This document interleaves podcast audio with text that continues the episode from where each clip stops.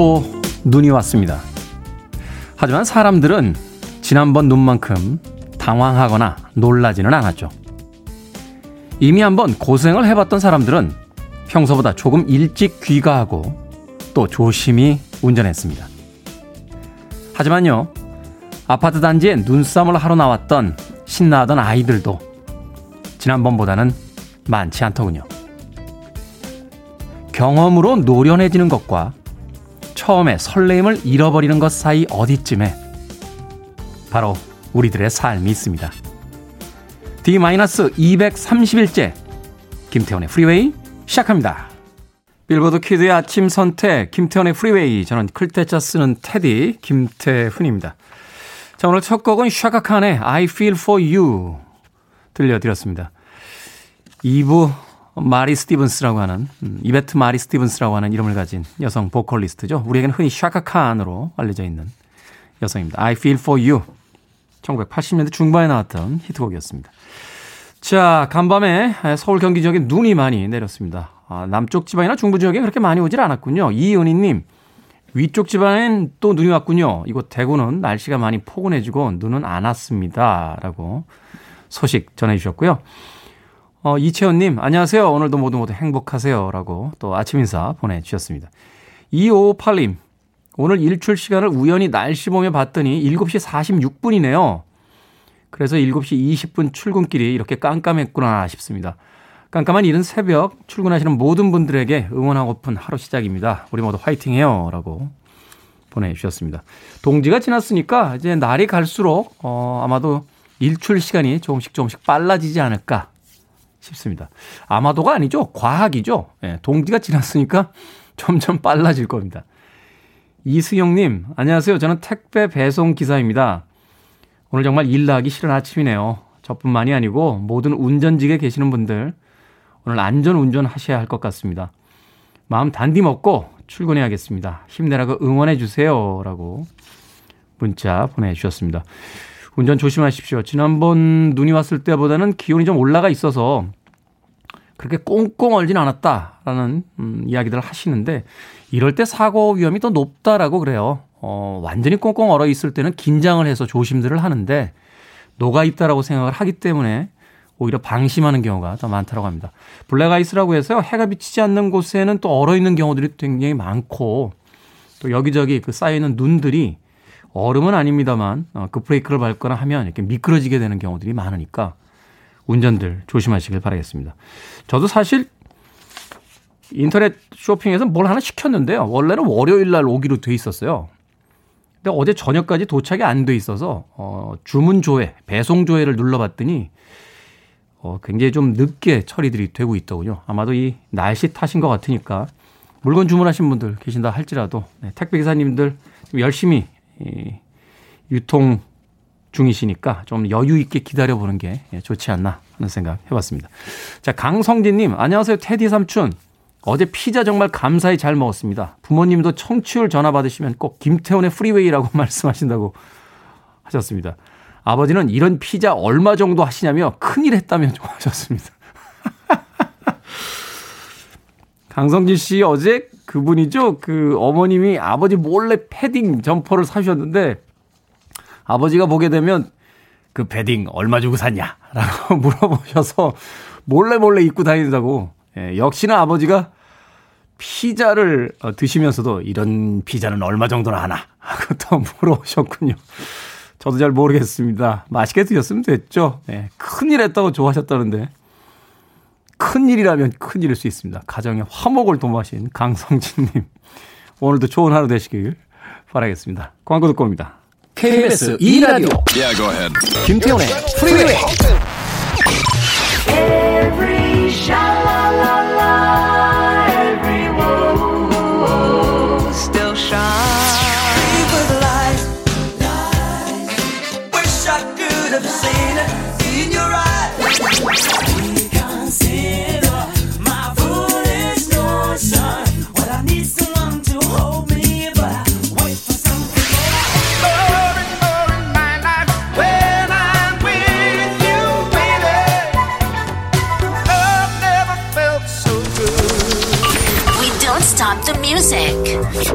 로버트 존의 Sad Eyes 들이었습니다. 빌보드 싱글 차트 1위까지 올랐던 곡이었죠. 자, 김태현의 프리웨이 1부 함께하고 계십니다. 이태자님께서요, 오늘 처음 오신 것 같아요. 영화 전문가 오빠네 라고 하셨습니다. 네. 영화 전문가는 아니고요. 예. 음악 전문가입니다. 예. 저는 저를 소개할 때 팝 컬럼니스트라고 소개를 했는데, 영화 프로의 그 사회를 좀 보다 보니까 많은 분들이 영화 평론가로 알고 계신 분들이 있더군요. 예. 어디 이렇게 특강을 가면 영화 평론가 김태훈이라고 쓰여져 있어서, 아니 제가 영화 평론가라는 표현은 쓴 적이 없는데요 라고 하면, 그냥 비슷한 거 아닌가요? 라고 이야기하십니다. 아니 의사분들한테 피부과 의사인데 치과 의사라고 적어놨는데, 아니 저는 피부과인데요 라고 하면, 비슷한 거 아닙니까? 라고 하시진 않으면서 왜 팟칼럼니스트는 갈 때마다, 예, 대중문화 비평가, 뭐죠 또 문화 전문가, 예, 팟칼럼니스트는 제 직업이고, 예, 영화 평론가 이렇게 막 그냥 본인들 떠오르시는 대로 이렇게 직업을 적어놓는 경우가 있습니다. 예, 제 직업을 좀 더 열심히 해야겠다 하는 생각이 드는군요. 이태자님, 네, 앞으로는 DJ로 불러주십시오. 박종수님, 혼자 계시는데 마스크 벗으시면 안 될까요? 라고 하셨습니다. 저도 그러고 싶은데요. 이 스튜디오를 저만 쓰는 게 아니거든요. 제 다음에 또 DJ들이 줄줄이 이 스튜디오에 들어오기 때문에 당분간 코로나가 조금 더 진정될 때까지는 마스크를 쓰고 방송을 하도록 하겠습니다. 4620님께서요. 테디는 머리숱이 양호하신가요? 20대 때 눈, 코, 입이 잘생긴 사람이 부럽더니 30대가 되면서는 피부가 제일 중요하게 되더라고요. 그런데 40대가 된 지금은 사람 볼 때 머리숱만 봅니다. 머리숱이 많은 자가 최종 위너 같습니다. 아침부터 우수수 빠지는 머리에 우울함 가득 안고 프리웨이 듣습니다. 라고 해 주셨습니다. 예. 수세는 아직, 예, 이상이 없습니다. 예, 옛날보다 좀 가늘어지긴 했어요. 이게 나이가 드니까 옛날은 뻗친 머리였는데 요새는 그렇게는, 네, 뻗치지는 않는 것 같아요. 저희 아버지가 나이가 80이 좀 넘으셨는데 아직도 숱이 많으십니다. 네. 그렇단 얘기입니다. 자랑은 아닙니다. 물어보셨으니까 대답하는 겁니다. 1225님, 비염인데요. R을 마시면 더 심하다는 의사님 말씀에 왜 더 마시고 싶은 거죠? 아이스 아메리카노요. 하지 말라는 거 꼭 하고 싶습니다. 그래서 코가 정상이 아니어서 좀 줄이고 있어요. 커피 한 가득 행복한 하루 보내세요. 라고 보내주셨습니다. 마침요, 오늘 2부에 정재훈 약사가 나오는 그 약학다식. 네, 약학다식이 오늘 주제가 비염입니다. 비염에 고민 있으신 분들 2부도 들어주시길 부탁드리겠습니다. 박경원님. 늦잠 자고 길이 미끄럽고 오늘 결혼 기념일인 거 어제 저녁까지 모르고 있다가 걸렸고 머리 아픈 아침입니다. 라고 했습니다. 뭐가 제일 머리 아프십니까? 늦잠 잔 게 머리 아픈 거예요? 길이 미끄러운 게 머리가 아픈 거예요? 아니면 결혼 기념일인 거 몰랐던 게? 아무래도 그게 가장 머리가 아프겠죠. 근데 왜 모르죠? 요새는 휴대폰에 자동 알람 맞춰놓으면 매년 알람으로 알려주지 않습니까? 전날이나 전전날쯤 이렇게 해놓으면, 예, 성이 부족해요. 예전에는 우리가 바빠서 몰랐다, 요새 정신이 없었다 이렇게 이야기할 수 있습니다만, 예, 휴대폰, 특히나 스마트폰이 나온 뒤에는 이게 성이 부족입니다. 그래서 여성분들이 더 화내시는 거예요. 예. 나한테 계속 집중하고 있나 아닌가를 이 기념일로 판단하기 때문에. 예. 많은 남성분들이 착각하는 것 중에 하나가 자신이 이제 여성들을 유혹했다 이렇게 생각하지만 그렇지 않습니다. 많은 여성분들이 자기 앞에서 이렇게 구애했던 남자들 중에 제일 괜찮은 분을 선택한 거예요. 근데 선택해놓고 났더니 자꾸 오작동을 하는 거예요. 결혼 기념일도 잊어버리고 원래 약속했던 것도 안 해주고, 그러니까 화가 나는 겁니다. 박혜원님, 네, 오늘 하루 아내분에게 집중하시면서 보내셔야 되는 거 잊지 마시길 바라겠습니다. 자, 박현정님의 신청곡으로 합니다. 조지 마이클, 페이스.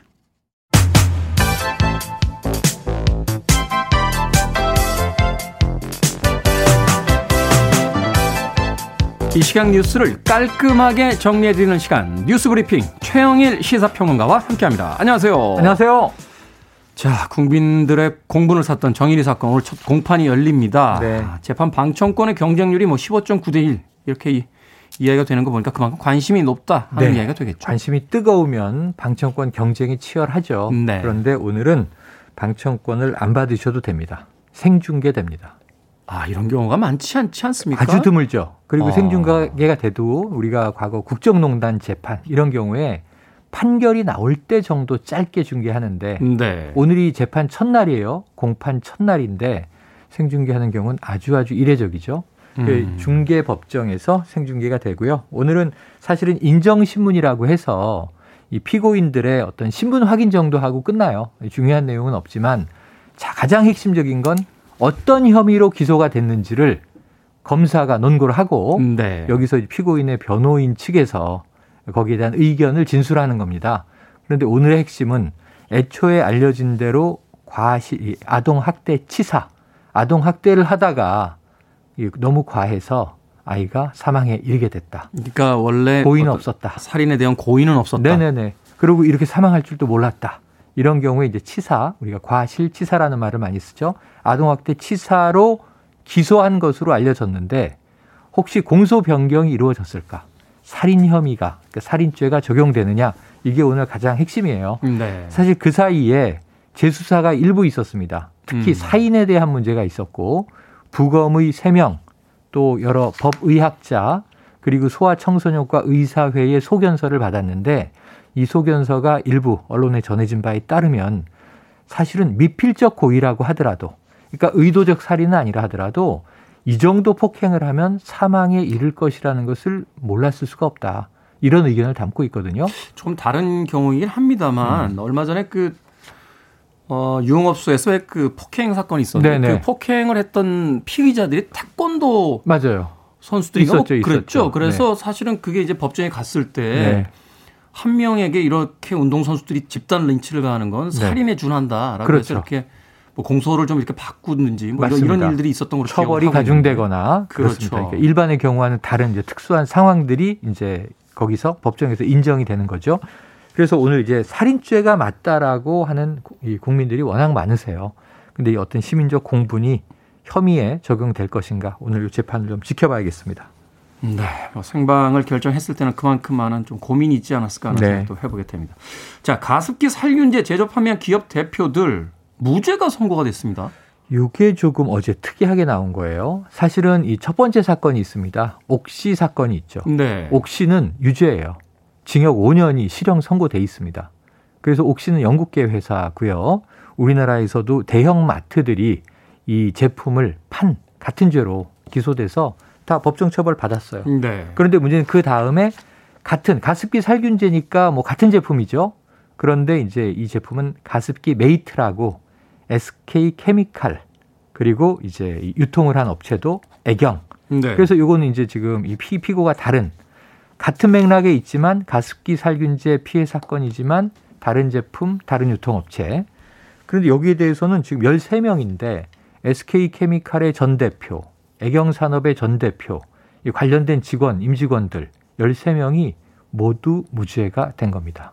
이게 어떤 논건가요? 아, 이유가 그러니까 이 가습기 메이트가 사용자의 폐 질환에 혹은 천식에 영향을 주었다는 과학적 인과관계가 입증되지 않은 거예요. 그리고 많은 분들이 궁금해하세요. 옥시는 실형 받았는데 왜? 근데 옥시와 이 SK케미칼의 가습기 메이트는 성분이 달라요. 이게 문제예요. 그래서 PHMG라고 하는 또 이제 PHG라고 하는 물질을 썼던 옥시 제품은 그 물질은 치명적인 독성이 실험으로 인정이 됐어요. 그래서 의학적으로 이거는 굉장히 위험하다. 폐질환을 야기한다는 게 입증이 됐다. 그러니까 그쪽은 유죄인데 이쪽은 CMIT하고 MIT라는 물질을 썼는데 다른 물질이죠. 그런데 이 물질은 법정이 이렇게 얘기를 했습니다. 이게 권장 사용량의 833배에 달하는 가혹한 실험을 동물에게 했는데도 폐질환에 손상을 준다는 지금 과학적인 입증이 부족하다. 그래서 재판부가 착잡한 심경을 드러냈습니다. 이게 인과관계를 인정할 수 없으니까 무죄로 처리할 수밖에 없는데 앞으로 미래 어느 날이든 이 물질이 정말 위험하다는 게 밝혀진다면 아마 또 다른 상황이 될 수도 있다. 하지만 지금은 어쩔 수 없다. 답답해하면서 무죄를 선고했고요. 문제는 뭐냐면 이게 이 정부에 신고된 사례만 830명이 넘는 피해가 호소됐고 네. 한 7천 명에 가까운 피해자가 지금 나왔습니다. 조사 결과. 사실은 더 많은 이 사용자들이 피해를 입었을 수 있어요. 잠재적 피해자가 있어요. 그러죠. 뭐 경증인 같은 경우는 이 고소에 또 참여하지 않았을 수도 있으니까. 이 800여 명 중에 12분은 사망을 했습니다. 그래서 이게 다수의 피해자가 있는데 가해자가 없는 아주 기묘한 사건이 되어버렸습니다. 무죄가 선고됐으면 피해 보상도 없다는 이야기 아닙니까? 당연히 그렇습니다. 다음 뉴스 가겠습니다. 임기 8일 남기고요. 미 트럼프 대통령 탄핵안이 발의가 됐습니다. 도대체 얼마나 밑보였으면 임기가 8일 남았는데 탄핵안을 올립니까? 네, 이것도 이제 민주당의 큰 뜻이 있는데요. 네. 지금 뭐 이제 8일 중에 뭐 하루라도 재임을 막겠다 이런 것보다는 그런 것도 있습니다. 사실은 트럼프 대통령이 뭐 임기 마지막 날까지 무슨 일을 벌일지 몰라요. 그런데 4년 후에 다시 대권에 도전하겠다고 하니까 그 지지자들이 지금 극우단체들이 많아요. 이번에 말도 안 되는 의사당 점거가 있었죠. 그 이런 것들을 좀 꺾어야 되겠다라는 게 지금 이제 민주당과 또 공화당 일부 합리주의자들의 생각인 것 같아요. 상원을 통과하기는 어렵습니다. 마이크 펜스 부통령이 상원 의장인데 이미 이제 탄핵은 거부한다 이렇게 얘기한 바가 있고요. 몇 번 거론이 됐었는데 하원에서는 네. 통과가 돼도 상원에 공화당 쪽 분들이 많죠. 하원 통과는 과반 이상, 상원 통과는 3분의 2 이상인데 지금 공화당이에요. 그런데 1월 20일 바이든 대통령이 취임하고 나면 상하원 선거도 함께 있기 때문에 구성이 바뀌어서 상원도 민주당이 한 석 더 많게 됩니다.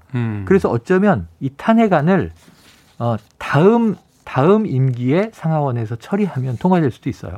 그러니까 왜냐하면 임기 중에 꼭 탄핵을 하는 게 아니라 1월 19일 임기가 종료돼도 그 이후에라도 탄핵을 처리하겠다는 게 민주당 의지라서 지켜봐야 되는데 이 와중에 지금 음모론이 쫙 퍼져 있고 1월 20일 바이든 대통령 취임식 때 전국 50개 주의 이 주정부를 점거하자 또 무장 봉기하라 만약에 트럼프가 탄핵된다면 반란의 시작이다. 지금 이런 무시무시한 분위기가 팽배하여 워싱턴 DC는 봉쇄에 들어갔고요. 비상사태가 선포됐습니다. 주 군대가 15,000명 투입되어 있습니다. 배트맨 영화 보는 것 같네요. 아, 정말 그렇죠. 미국이 어쩌다 이렇게 됐습니다. 네. 자, 여기서 시사엉뚱 퀴즈. 오늘의 문제 어떤 문제입니까? 자, 20일 미국 바이든 대통령 당선인의 취임식을 앞두고 미국의 수도 워싱턴 DC에 비상사태가 선포됐다는 소식 막 전해드렸는데요. 사태 하니까 생각나는 오늘의 시사엉뚱 퀴즈. 자, 사태라는 단어에 여러 가지 뜻이 있습니다. 소의 앞다리 또는 뒷다리 부위에 다소 질긴 살을 사태라고도 하는데요. 이 사태는 힘줄과 막이 섞여 있어서 좀 질기지만 기름기가 적고 담백해서 선호하는 분들이 있습니다. 자, 이것을 만드는 용으로 자주 쓰이는데 간장에다 소고기를 넣고 졸인 이 반찬은 무엇일까요? 1번 장조림, 2번 상차림, 3번 신도림, 4번 신내림. 자, 정답 아시는 분들은 지금 보내주시면 되겠습니다. 재미있는 오답 포함해서 총 10분에게 불고기 버거 세트 보내드리겠습니다.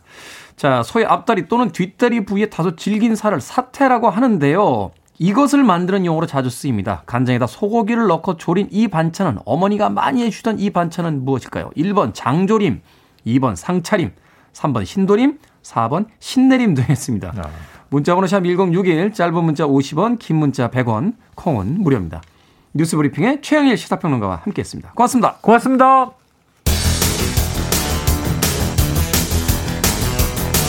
밥 시거입니다. 쉐이크다운.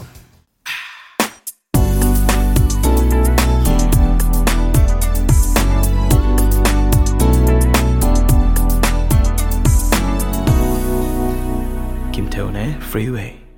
이렇게 아름다운 노래를 세상에 남겨줬으니까. 세상을 일찍 뜨긴 했습니다만 천국에 갔겠죠. 카렌 카펜터의 목소리가 돋보였던 카펜터스의 Yesterday Once More 들으셨습니다. 김두현 씨의 신청곡으로 띄워드렸습니다. 자, 오늘의 시사엉뚱 퀴즈. 힘줄과 막이 섞여서 질기지만 기름기가 적고 담백한 소의 앞다리와 뒷다리살 사태를 이용한 요리인데요. 간장에다 소고기를 넣고 졸인 이 반찬은 무엇일까요? 정답은 1번 장조림이었습니다. 예전에 학교에 도시락 싸갈 때 삶은 달걀이나 장조림만 있으면 왠지 부자가 된 듯한 그런 기분이 들었던 기억이 납니다. 8573님, 74님, 맘조림이라고. 네. 또 재밌는 오답 보내주셨고요. 윤정현님, 자우림, 3744님, 이택님. 야, 이택님 씨 이름 오랜만에 들어보네요. 이남영님, 최홍님, 윤정현님, 홍콩 배우 관지림. 관지림. 눈이 굉장히 컸죠, 관지림. 예. 좋아했었습니다. 예. 한동안 꽤 좋아했었습니다. 예. 임청아 씨한테 제가 마음이 옮겨가기 전까지는 예, 관지림 씨에게 꽤 오래 머물렀던 예, 그런 기억이 있습니다. 3270님, 익스트림, 최경민님, 박경님이라고 보내주셨고, 0997님, 중경삼님이라고. 오늘 유독 사람 이름이 많이 나오네요. 그러네요. 림자 들어간 사람 이름이 꽤 많군요.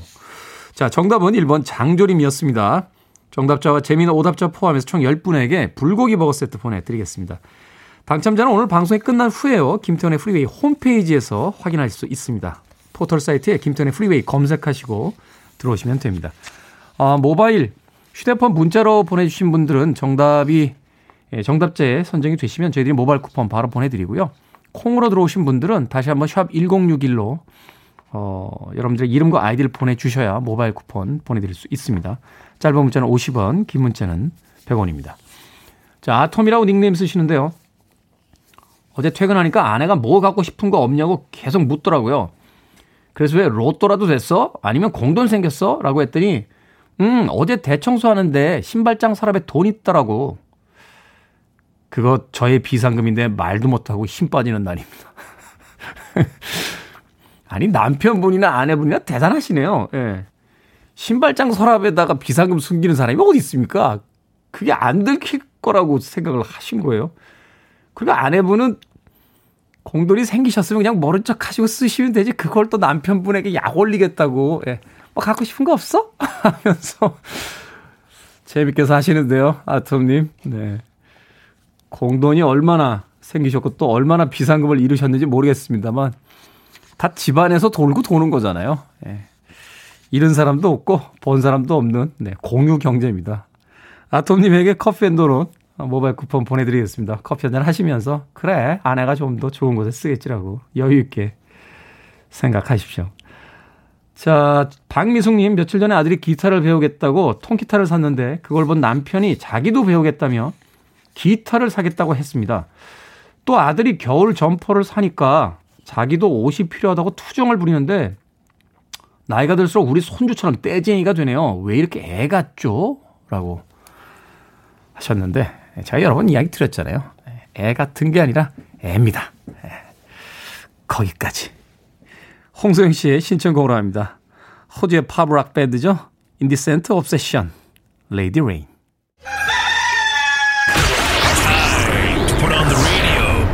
김태훈의 프리웨이. 그건 밀가루 던지는 건 무슨 의미가 있어요? 내 사회에 나가서 더 큰 사람이라고. 그 재미로 던지는 거예요, 재미로. 색깔이 내놔 빨라.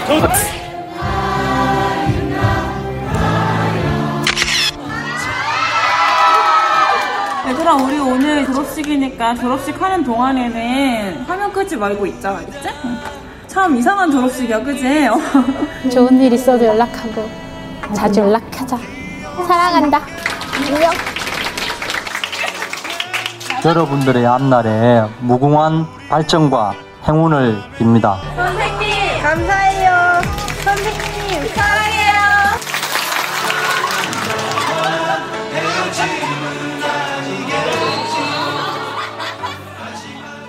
생각을 여는 소리, 사운드 오브 데이. 추억의 졸업식, 그리고 코로나19로 인해 비대면으로 치러진 이색 졸업식 현장까지 들려드렸습니다. 요즘에는 어떤 것에 대한 반복적인 행동이나 습관을 루틴이라고 표현을 하는데요. 추억의 졸업식에는 나름의 루틴이 있었습니다. 교과서를 북북 찢는다거나 졸업생들을 향해 밀가루, 날달걀 세례를 퍼붓기도 했죠. 또 선배들이 졸업해서 어디 나쁜 곳으로 가는 것도 아닌데 여학교에서는 여기저기 눈물바다가 되기도 했습니다. 철없어 보이긴 해도 끈끈한 정이 느껴지던 현장이었죠. 지난주부터 전국의 초중고 대학교의 졸업식이 열리고 있습니다. 그런데요, 2021년 오늘날의 졸업식은 참 많이 다릅니다. 친구들과 선생님을 네모난 화면으로밖에 만날 수 없는 비대면 졸업식. 제자를 향한 애틋함도 스승에 대한 고마움도 랜선 너머로 주고받을 수밖에 없습니다. 상황이 좀 더 나아지면 최소한 눈 맞추며 악수하고 가벼운 포옹이라도 할 수 있겠죠. 어찌됐건 고생들 하셨습니다. 전국의 졸업생 여러분 모두 모두 축하합니다.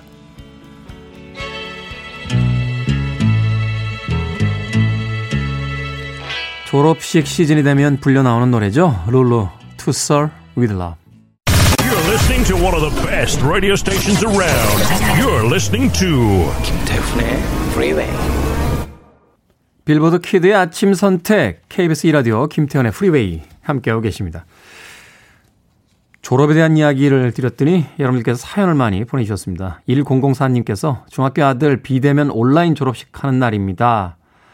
친구들과 선생님과 제대로 인사도 못 나누고 참 슬프네요. 외식도 못해서 짜장면이나 시켜 먹어야겠습니다. 라고 하셨습니다. 역시 졸업식에는 짜장면 아니겠습니까? 요새는 좀 다른가요? 1004님에게 피자 한 판 모바일 교환권 보내드리겠습니다. 짜장면 드시고 나서 아이들과는 또 피자 나눠 드시길 바라겠습니다. 3535님, 오늘은 작은 아들 졸업식이 있는 날입니다. 모두 각자 집에서 컴퓨터 모니터로 수료식을 한다고 합니다. 졸업식 날에는 가족들이랑 친구들이랑 함께 사진도 찍고 끝나고 다 같이 모여서 맛있는 것도 먹는데 왠지 쓸쓸하다는 생각이 드네요. 라고 보내주셨습니다. 코로나가 참 많은 것들을 바꿔놨죠. 3호 사모님에게도 치킨 한 마리 모바일 쿠폰 보내드리겠습니다. 아들 졸업식이라고 하셨으니까 가족들과 함께 맛있게 나눠 드시길 바라겠습니다. 자, 1부 끝곡은 이정옥님 그리고 4216님도 졸업하면 떠오르는 노래다 하시면서 신청하신 곡입니다. Simon and Garfunkel, Sound of Silence.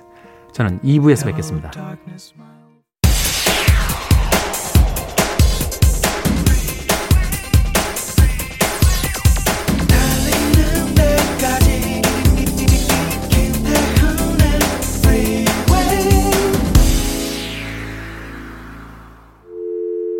I need your arms around me. I need to feel your touch.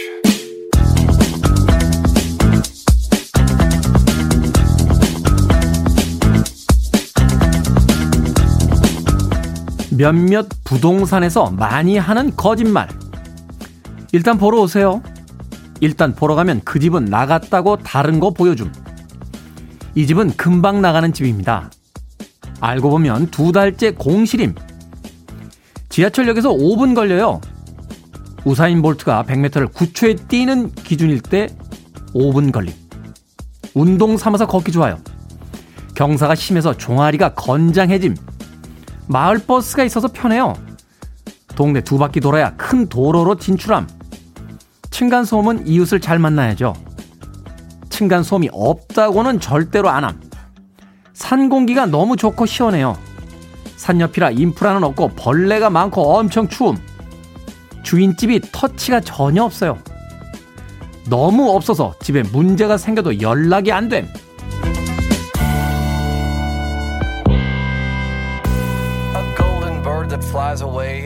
뭐든 읽어주는 남자. 오늘 읽어드린 글은요, 한 인터넷 커뮤니티에 올라온 몇몇 부동산에서 많이 하는 거짓말들이었습니다. 집 보러 다니는 것도 참 일이죠.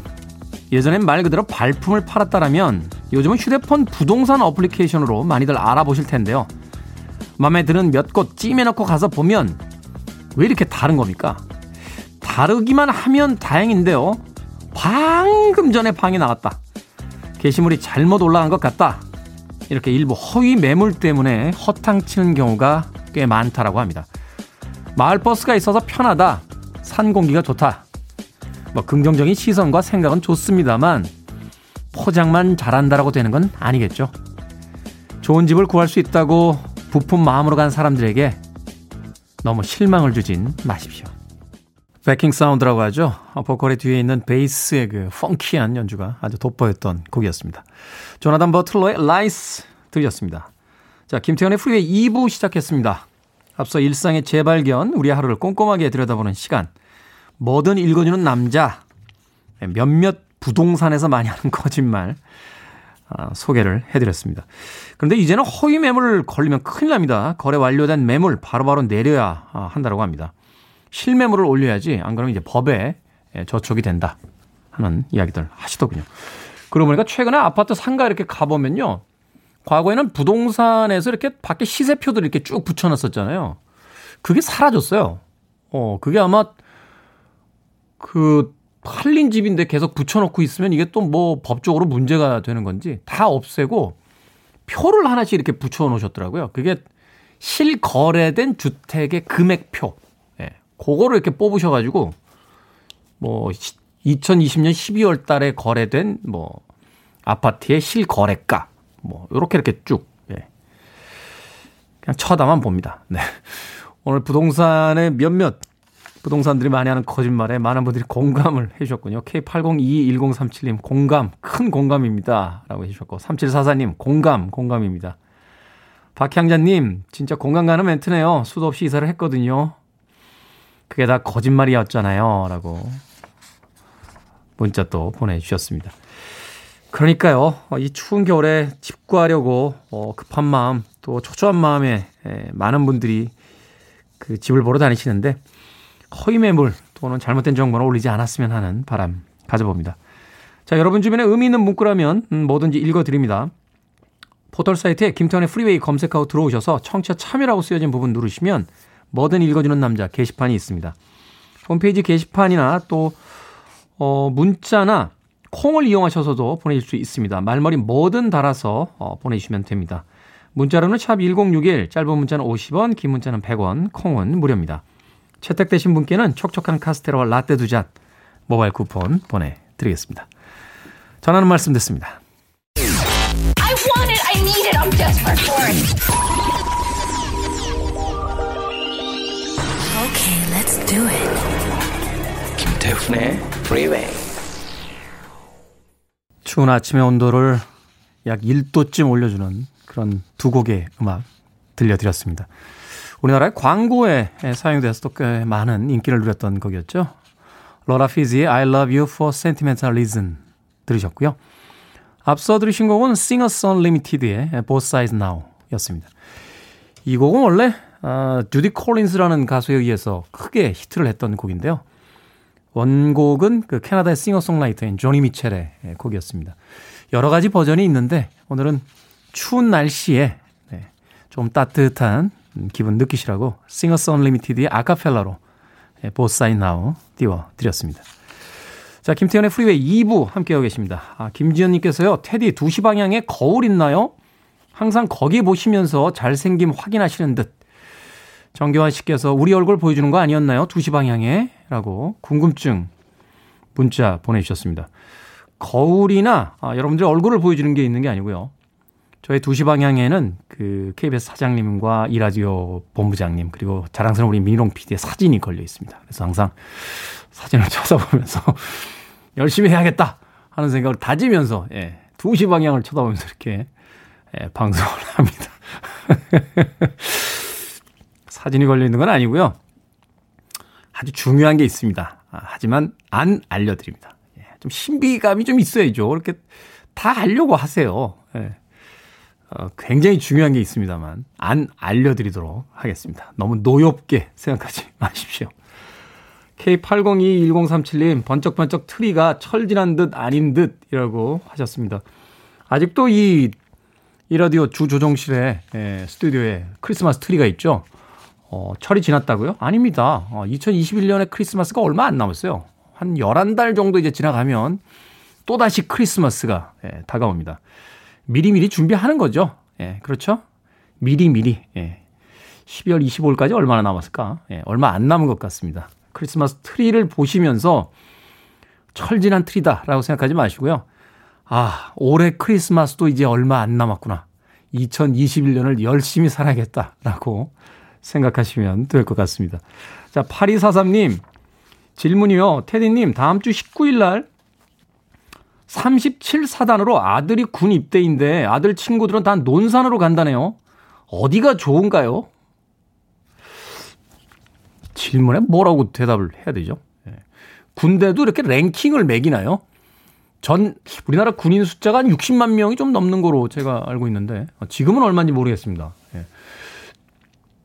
군인들 투표 이런 거 하는 잠깐만 투표를 해보려면 다 군대를 갔다 와봐야 되잖아요. 이렇게 돌아다녀봐야 되잖아요. 여러 군데로.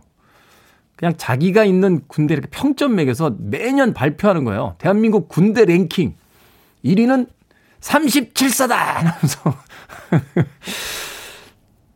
37사단으로 가신다는 거 보니까 아마 자대 훈련소로 가시는 것 같아요. 저도 제대한 지가 오래됐습니다. 저 제대한 지 거의 30년 돼가요. 그래서 정확하게 지금 군대에 대해서 잘 모르겠습니다만 사단 훈련소로 들어가면 당시에는 속칭이 이제 빡세다고 했습니다. 왜냐하면 자기 부대로 올 그 사병들을 훈련시키기 때문에 정말 예, 힘들게 시키고요. 논산으로 가면은 그 특기병일 확률이 높습니다. 아, 6주 정도 요새 6주인가요? 4주인가요? 이렇게 훈련 받고 후반기 교육 갑니다. 예, 저는 논산에서 훈련 받고 수송부로 가서 또 훈련을 받았는데 뭐 포병, 뭐 무전병, 운전병, 뭐 기갑부대, 카추사 이런 사람들이 이제 기본 훈련을 받고 2차 훈련 가기 전에 이제 되게 논산으로 가죠. 정확하지 않습니다. 예, 30년 전 정보니까요. 8243님 인터넷에 여쭤보는 게 더 낫지 않나 하는 생각이 듭니다. 궁금증이 좀 이나마 네, 해소가 됐길 바라겠습니다. 군대 얘기 나오니까 또 침을 막 튀기면서 예, 열변을 토했습니다. 자, 김윤숙님의 신청곡으로 합니다. Johnny Mathis, Love Never Felt So Good.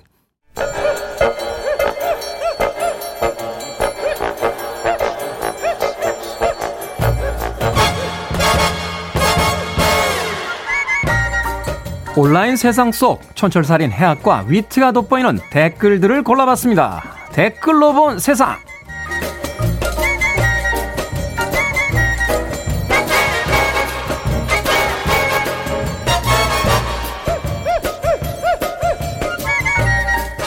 오늘 만나볼 첫 번째 세상. 동물원의 흥행 보증 수표, 바로 판다죠. 최근 영국의 한 동물원이 판다 2마리를 중국으로 돌려보낼 계획인 것으로 알려졌습니다. 이유가 뭐냐고요? 돈 때문입니다. 사실 세계 곳곳에 동물원에 있는 판다는 모두가 중국 소유로 그동안 중국은 일종의 판다 대여를 해오고 있었는데요. 판다 보호기금 명목으로 챙긴 돈만 연간 10억여 원이라고 합니다. 여기에 달린 댓글들입니다. 까망오리님, 아니 뭐 제주는 판다가 부리고 돈은 왕서방이 다 버네요. 나도 한마디 합시다님, 대여료가 하루 300만 원이라고요. 이 기사 보니까 판다 볼 마음이 아주 싹 사라졌어요. 그 돈으로 다른 동물들 복지나 신경 씁시다. 지난번에도 한번 이야기했던 것 같은데요. 동물원이 정말 있어야 됩니까? 인터넷으로 찾아봐도 되고 요새는 다큐멘터리에서도 다 볼 수 있지 않나요? 동물들을 한 평도 안 되는 우리에 가둬놓고 아이들에게 도대체 뭘 가르치겠다고 거길 데려가는지 잘 모르겠습니다. 자가격리 2주만으로도 힘들다고 그렇게 소리를 질러대면서 동물들 이제 그만 가두죠.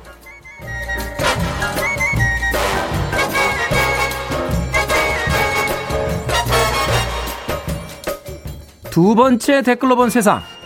혹시 주차장 운동족이라고 들어보셨습니까? 코로나19로 실내 체육시설이 문을 닫자 아파트 지하 주차장을 운동장 삼아서 걷고 달리고 뛰는 사람들이 등장한 건데요. 여기에 달린 댓글들입니다. J땡땡님, 아니 주차장은 차가 다니는 곳 아닌가요? L땡땡님, 아무리 매일 청소한다고 해도 미세먼지에 차량 매연에 지하 주차장에서 운동하다가 10년 먼저 갈 수 있어요. 그렇긴 합니다만 얼마나 답답하면 그러시겠습니까?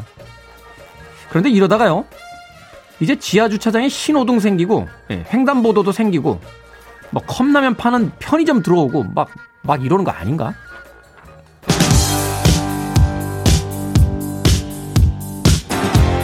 일찍이 박지영 씨는 이 곡을 그 사람 목소리라고 불렀습니다.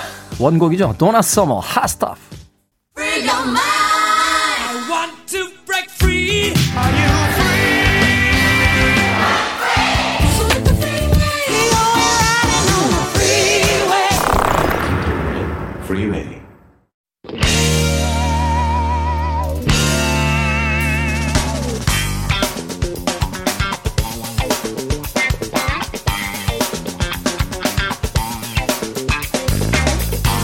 약은 약사에게를 신천하는 김태원의 프리웨이.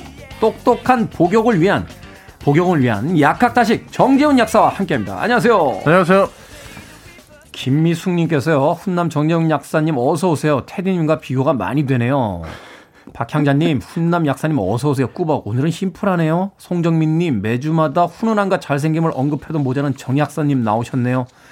이외에도 이정옥님, 김지연님, 김유진님, 김학명님. 아니 어떻게 제가 처음 방송 시작할 때 굿모닝 테디보다 더 많이 옵니까 인사가? 이 코너는 개편 때 없애야 되지 않나 하는 생각. 김지연님께서요. 약사님 오늘 코디는 깔끔하시고 멋있긴 한데 뭔가 실망스러운 이 기분은 뭐죠? 지난주에 너무 파격적이었죠. 그러니까 오늘 너무 무난하세요. 네, 다음 주에는 꽃무늬 남바 하나 부탁드리도록 하겠습니다. 자, 겨울철에 감기만큼 괴롭히는 증상 중에 하나가 비염인데 오늘 비염에 대한 이야기 해주신다고요. 네. 겨울철에 비염 증상 호소하시는 분들이 많은데 이게 겨울철 계절성으로 더 심해지게 되는 어떤 영향이 있는 겁니까? 아니면 그냥 기본적으로 그렇게 느끼는 겁니까? 그럴 수 있는 요인이 여러 가지가 있습니다. 네. 그러니까 이제 일단은 뭐 꽃가루 같은 건 안 날리잖아요. 그렇죠. 그런데 알레르기 비염에 있는 분들 경우에는 어떤 게 있냐면 집에 이제 보이지 않게 구석구석에 뭐 먼지라든지 특히 곰팡이, 벽이나 이런데 그런 게 이제 생기는 경우에는 그런 것 때문에 비염이 악화가 될 수 있고요. 어저께 눈 왔잖아요. 네. 어떤 분들은 눈이 오거나 하면 또 비염이 증상이 더 심해지는 경우가 있어요. 눈하고 비염의 인과관계가 있는 건가요? 눈에 알레르기가 있는 분은 없죠. 그죠. 눈 알레르기라는 소리는 들어본 적이 없어요. 전혀 뭐 그건 있을 수가 없는데요. 물이잖아요. 그러니까 알레르기가 있을 수 없는데 눈이 올 때 그 날씨가 예를 들어서 갑자기 추워진다든지 눈이 올 때는 보통 저기압 될 때가 많거든요. 네네. 그런 어떤 기압 차이, 온도 차이 이런 게 생기면 거기에 이제 민감하게 반응해가지고 비염이 증상이 악화되는 분들이 있는데 이분들은 알레르기 비염이 아닙니다. 네. 예전에는 그래서 이걸 뭐라고 그랬냐면 우리가 혈관 운동성 비염이다 이렇게 얘기를 했었는데 요즘에는 이제 알레르기 비염이 아니다라는 걸 강조하기 위해서 비알레르기 비염이다 이렇게 얘기하거든요. 네. 그러니까 이제 크게 분류를 나눈다면 알러지성 이제 비염이 있고 비알러지성 비염이 있는데 이거는 그렇죠. 이제 비알러지성 비염 쪽으로 들어간다. 맞습니다. 아, 그렇군요. 근데 이제 같은 비염이라고 해도 증상이 좀 다양하잖아요. 이게 막 콧물이 이렇게 계속 흐르시는 분도 있고 막히시는 분들이 있고 막 두통이 또 오신다는 분도 있던데. 네. 그 세 가지가 대표적인 증상이고요. 제가 다 맞춘 겁니까? 네네. 그렇군요. 거기서 조금 더 심해진 분들은 아침에 보면은 아, 이분 비염 환자구나. 심한 비염 환자구나 알려주는 그런 증상 중에 하나가요. 눈 아래 여기가 붓거나 아니면 색깔이 아예 좀 이렇게 퍼렇게 돼요. 아, 우리가 흔히 다크서클 내려온다라고 하는 그 부위가 붓거나 파랗게 된다고요? 다크서클 생기는 거예요. 네. 그게 왜 그러죠? 잠을 제대로 못 자가지고. 비염 때문에? 네. 아, 이게 코골이처럼 이렇게 비염이 심하면 이렇게 호흡량이 떨어지고 이렇게 숙면이 잘 안 됩니까? 네. 그러니까 이제 밤에 잘 때까지 비염 증상이 너무 심하게 있는 그런 경우에는 이제 수면에 굉장히 지장이 있고 그리고 이제 아침에 봤을 때 다크서클이 생기는 거죠. 거기가 이제 다크서클 생기는 데가 왜 그런 거냐면 피부가 굉장히 얇아요. 그래서 거기 이제 조금만 부어도 그게 금방 드러나는 건데요. 거기까지 붓기가 드러나는 거죠. 붓기가 이제 드러나기 시작하고 이게 말하자면 이제 비염이라는 게 그냥 단순하게 코막힘, 콧물 이런 게 아니라 이제 호흡량도 떨어지게 되니까 이제 숙면도 취하지 못하게 되고 만성 피로 쪽으로도 가게 되고 뭐 여러 가지 어떤 복합적인 증상들이 나타나게 되는 거군요. 그렇죠. 음식 먹을 때 뭐라고 하긴 그렇습니다만 이렇게 코 훌쩍거리시는 분들이 있어요. 네. 그리고 본인도 불편한 건 알겠는데 같이 밥 먹고 있는데 이렇게 앞에서 코 푸시는 분들이 있거든요. 이것도 비염 증상입니까? 네. 그건 비염이 아닐 수도 있고 비염일 수도 있습니다. 이제 비염이 아닌 건 어떤 거냐면 우리가 매운 음식 먹으면 거기에 대해서 이제 그 몸에서 매운 게 들어오니까 이거 자극적인 걸 조금 막아야 되겠다 해서 위액이 묽어지거든요. 그거랑 동시에 이제 반사적으로 콧물이라든지 이런 것도 같이 흘러나와요. 요건 비염은 아니에요. 그냥 이거는 반사적인 건데 누구나 그럴 수 있는 거고요.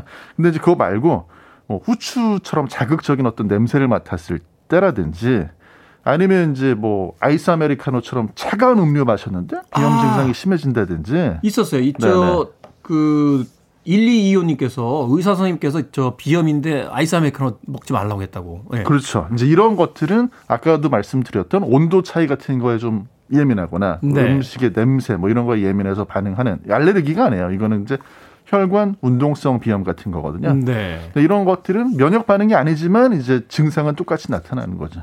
그렇군요. 네. 원인은 다르지만 증상은 이제 비슷하게 나타나요. 마찬가지로 나타납니다. 그럼 약도 다르게 써야 될 거 아니에요? 약은 마찬가지입니다. 아, 마찬가지입니까? 네, 약은 거의 비슷한 게요. 결국 비염이잖아요. 그러니까 네. 염증을 가라앉혀주는 뭐 스테로이드 같은 걸 뿌려주는 약을 쓸 때도 있고요.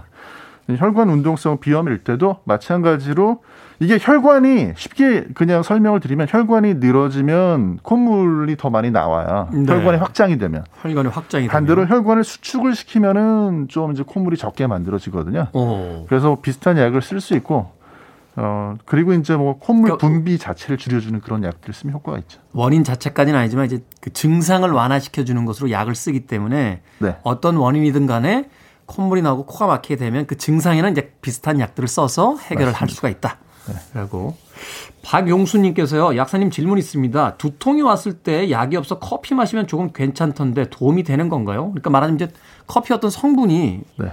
뭐 두통이라든지 또 이 비염 같은데 그게 좀 도움이 되는 건지. 두통에 도움이 되죠. 이게 이제 두통 약에도 카페인이 들어있는 경우가 있잖아요. 네. 그래서 이제 뭐 약 없이 그냥 커피만 드셔도 조금 좋아질 수가 있고 또 반대로 생각하면요. 커피 자주 드시는 분들은 커피 안 마시면 금단 증상으로 머리가 아프기도 하거든요. 아, 그 카페인 중독 때문에? 네. 그러니까 금단 증상 때문에 머리가 아픈데 다시 카페인 넣어주면은 머리가 안 아프죠. 그렇군요. 그러니까 두통에 커피를 마시면 낫는 건지 아니면 커피 중독 때문에 두통이 오는 건지는 생각을 해봐야 된다. 맞습니다. 네. 구분이 잘 안 돼요. 병성씨께서 맥주 마시고 나면 코 막히는 건데 이것도 알러지, 비염성 알러지인가요? 이것도 이제 일단 칼로 이렇게 탁 자르듯이 이렇게 구분하기는 어려운데요. 알레르기 있는 분들은 맥주 마시고 술 마시면 알레르기 증상이 더 심해져서 그럴 수도 있고요. 네. 또는 이제 혈관 자체가 아까 말씀드린 것처럼 확장이 돼가지고 술 먹으면 이렇게 확장되니까 네. 얼굴 빨개지듯이. 맞습니다. 네. 그래서 그것 때문에 안 좋아질 수도 있습니다. 아, 그렇군요. 알러지성일 수도 있고 단지 음주. 근데 음주면은 맥주라고 안 하셨을 거고 술 마시면이라고 하셨을 텐데 맥주를 마시면 그렇게 된다. 아, 근데 대부분의 저 알코올 음료 다 그렇고요. 알코올 음료 중에서도 이제 색깔이 나는 것들에는 또 알레르기를 유발을 더 증상을 유발을 할 수 있는 히스타민 같은 게 녹아 있는 경우가 있어가지고 색깔이 진한 그런 술을 마셨을 때 더 심해요. 네. 와인이나 뭐 이런. 네, 맞습니다. 와인도 레드 와인. 네, 레드 와인보다. 네. 알겠습니다. 음악 한 곡 듣습니다. 네, 아마도 비염 환자분들 이런 심정이지 않을까 싶네요. 베를린입니다. Take My Breath Away. 베를린의 Take My Breath Away 들으셨습니다. 발음이 참 힘들어요. 우리는 그냥 베를린 이렇게 발음하는데 뭐 버린 이렇게 발음하는 영어식으로 네. 영어식으로 하는 경우도 있고. 이정화 씨께서요, 약사님 테디보다 앞머리가 더 짧으신데도 멋집이 뿜뿜이시네요. 약에 집중해 주십시오. 네, 외모에 집중하지 마시고. 자, 오늘 약학다식 전재웅 약사와 함께 비염에 대한 이야기 하고 있습니다. 이 비염이 원래 없던 분들이 오는 경우가 있습니까? 그렇죠. 네. 왜 옵니까? 없었는데. 알레르기라는 게 원래 없다가 생길 수 있어요. 왜 생기는 거죠? 그러니까 이제 뭐 착각하는 거죠. 쉽게 얘기해가지고 이거는 그냥 먼지인데 단순하게. 네. 근데 그거를 마치 어떤 병균이 들어온 거라든지 이런 걸로 오인해가지고 이게 면역 과잉 반응이죠, 알레르기. 그렇죠. 사실. 네. 근데 이제 한 번 이게 또 생기면은요. 그러면은 뭐 처음에는 뭐 A에 대해서밖에 알레르기가 없었는데 나중에는 B, C 이렇게 늘어납니다. 예를 들면 이제 어떤 분들은 과일에 알레르기 있는 분들이 있어요. 있죠. 뭐 복숭아 같은 경우 네. 뭐 못 드시는 분들 있고. 보통은 이제 그게 실제 과일 자체보다는 과일 껍질에 묻어 있는 꽃가루라든지 이런 거 알레르기인 경우가 상당히 많은데요. 네. 그런 분들도 처음에는 뭐 예를 들어 가지고 그냥 뭐 사과만 못 먹다가 나중에는 뭐 사과 못 먹는데 자두도 못 먹고 귤도 못 먹고 막 그 가짓수가 늘어나는 경우가 있어요. 아, 그래요? 네, 네. 이런 걸 좀 예방하거나 좀 할 수 있는 방법이 있습니까? 아직까지는 딱히 없습니다. 딱히 네. 없다. 네. 자, 먹는 비염약 외에도 이렇게 코 속에 뿌리는 비염약 있죠. 이렇게 그렇죠. 이렇게 푹푹 드시더라고요. 네. 이게 어느 쪽이 더 효과가 좋고 또 어떻게 작용하는 게 다른 건지.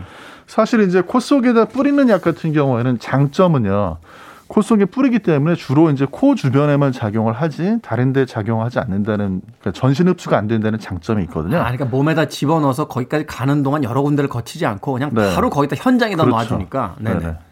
그게 장점이 있는데. 요게 이제 보통 사용되는 게 한 두세 가지거든요. 제일 대표적인 거는 코 막힌 걸 뚫어주는 비충혈 제거 스프레이인데 이건 효과가 너무 좋아가지고 네. 사실은 여기에 약간 좀 중독이 되는 경우가 있어요. 이게 이제 뿌리고 나면 너무 시원하니까. 뿌리면 바로 팍 뚫리니까. 네. 그러니까 그 느낌이 너무 좋아서 매일같이 뿌리는 거죠. 조금 막힌다 싶으면 갖다 뿌리고. 네. 근데 이거는 이제 뭐 논란이 있긴 하지만 5일에서 일주일 이상 연속으로 쓰게 되면은 약 때문에 오히려 비염이 악화되는 경우가 있어요. 그러니까 뿌릴 땐 시원한데 안 뿌리고 있으면은 비염이 더 증상이 안 좋아지고. 아. 네. 그래서 그런 것 때문에 이거는 사실 너무 연속으로 사용하지 않도록 권해드리는데 그럼에도 불구하고 매일같이 쓰시는 분들이 많이 있어요. 사실 네. 이제 쓰시는 분들 입장에서는 당장 안 쓰면 막 답답하고 막 머리도 아프고 이러는데 그거 약이 없으면 모를까 눈앞에 약이 있는데 그걸 그러니까 3일 굶은 사람한테 따뜻한 밥 한 공기를 놓고 자주 드시면 안 됩니다라고 그게 어떻게 안 먹어요. 네. 이거 어떻게 좀 할 수 있는 방법이 없습니까? 먹는 약으로 좀 대체하면 좀 되나요? 이 경우에는 먹는 약으로 대체하시면 조금 도움이 될 수도 있고요. 또 경우에 따라서 이제 뿌리는 약 중에서 스테로이드 들어있는 게 오히려 네. 효과가 더 좋습니다. 그러니까 스테로이드 들어있는 약을 뿌려주면은 그거는 이제 어떤 뭐 연속으로 쓴다고 해서 부작용 이런 게 오히려 덜하거든요. 또는 이제 식염수 같은 걸로 코 씻어주는 분들 있잖아요. 네. 그런 것도 또 도움이 돼요. 아 네. 지금 이야기하시니까 생각이 났는데 예전에 한 방송에서 그 연예인이 네. 그 소금물로 이렇게 코를 세척을 했잖아요. 이쪽 네. 콧구멍으로 넣어서 이쪽으로 막 나오고 막 이게 실제로 도움이 됩니까? 도움이 돼요. 한쪽으로 넣어서 다른 쪽으로 나오는 과정에서 그 안에 이제 들어있는 먼지라든지 알레르기 원인 물질을 씻어낼 수 있으니까요. 네. 도움이 되고. 또 코 건조하고 이런 경우에도 도움이 되고요. 다만 이때는 말씀하신 것처럼 한쪽으로 넣어서 다른 쪽 콧구멍으로 빠져나오게 옆으로 이렇게 비스듬하게 해서 해주셔야지 정방향으로 해가지고 안쪽으로 넘어가게 하시면 살에 들리거든요. 아니 사실 저도 샤워하다가 한번 네. 그게 생각나요. 이거 한번 해볼까? 그래서 저 식염수가 이렇게 한번 해봤는데 아 그게 요령이 그런 거군요. 어쨌든 했는데 바로 푹 들어오면서 수영장에서 물 먹은 것처럼 머리가 아프면서 계속 머리 아프죠. 캑캑거려서 네네. 아니 이걸 어떻게 하지?라고 했는데 아 이게 고개를 약간 한쪽으로 기울여서 네. 한쪽으로 넣으면 이쪽으로 넣으면 이쪽으로 흘러나오게 그러니까 그렇게 하시는 게 원칙이에요. 팍 네. 짜서 넣지 말고 이렇게 살살 해가지고 네. 아 그렇군요. 그리고 이제 하나만 더 팁을 드리면 거기다 소금 타서 하시는 경우에는 전용 소금이 있잖아요. 네. 근데 이제 용기에다가 평소에는 그냥 하나만 넣으시고 코가 많이 막혔을 때 이런 때는 소금을 한 2포나 3포를 넣어서 농도를 높여서 하시면은 막힌 코를 좀 뚫어주는 효과도 있습니다. 아, 네. 그게 또 전용 소금이 있군요. 네네. 아 어디서 삽니까? 전용 소금은 뭐 가까운 약국 가시면은 많이 있어요. 알겠습니다. 자 비염이 워낙 국민 질환처럼 이렇게 퍼지다 보니까 뭐 별별 관리법이 있는데. 하나만 여쭤보겠습니다. 이게 완치하는 약이 있습니까? 아, 누가 완치하는 약이 있다 그러면요. 그때부터는 지갑을 조심하셔야 돼요. 왜냐하면 완치가 안 되거든요. 저도 비염 환자입니다. 아, 그래요? 네네. 저도 뭐 40년째 지금 비염을 앓고 있는데 완치가 안 됩니다. 관리를 잘 하셔야 됩니다. 그렇죠. 네. 완전히 완치되는 약은 없다. 대신 이제 관리를 통해서 그 증상을 완화시킬 수 있으니까 뭐 네. 이거 드시면 완치됩니다. 이거는 무조건 낫게 합니다. 하는 분들은 조심하셔야 된다. 맞습니다. 진료원 의사에게 약은 약사에게. 자, 약학다식 겨울철 비염에 대해서 정재훈 약사와 이야기 나눠봤습니다. 고맙습니다. 감사합니다.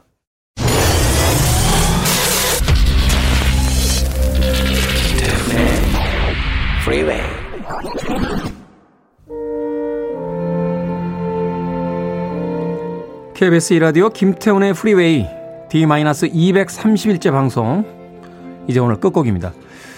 박용수님과 9352님이 신청하셨어요. 잉글버트 험버딩크의 Release Me. 날씨가 좀 풀렸다고는 합니다만 겨울입니다. 따뜻하게 입으시고요. 또 길 얼어 있습니다. 미끄러지지 않도록 조심하십시오. 저는 내일 아침 7시에 돌아오겠습니다. 고맙습니다.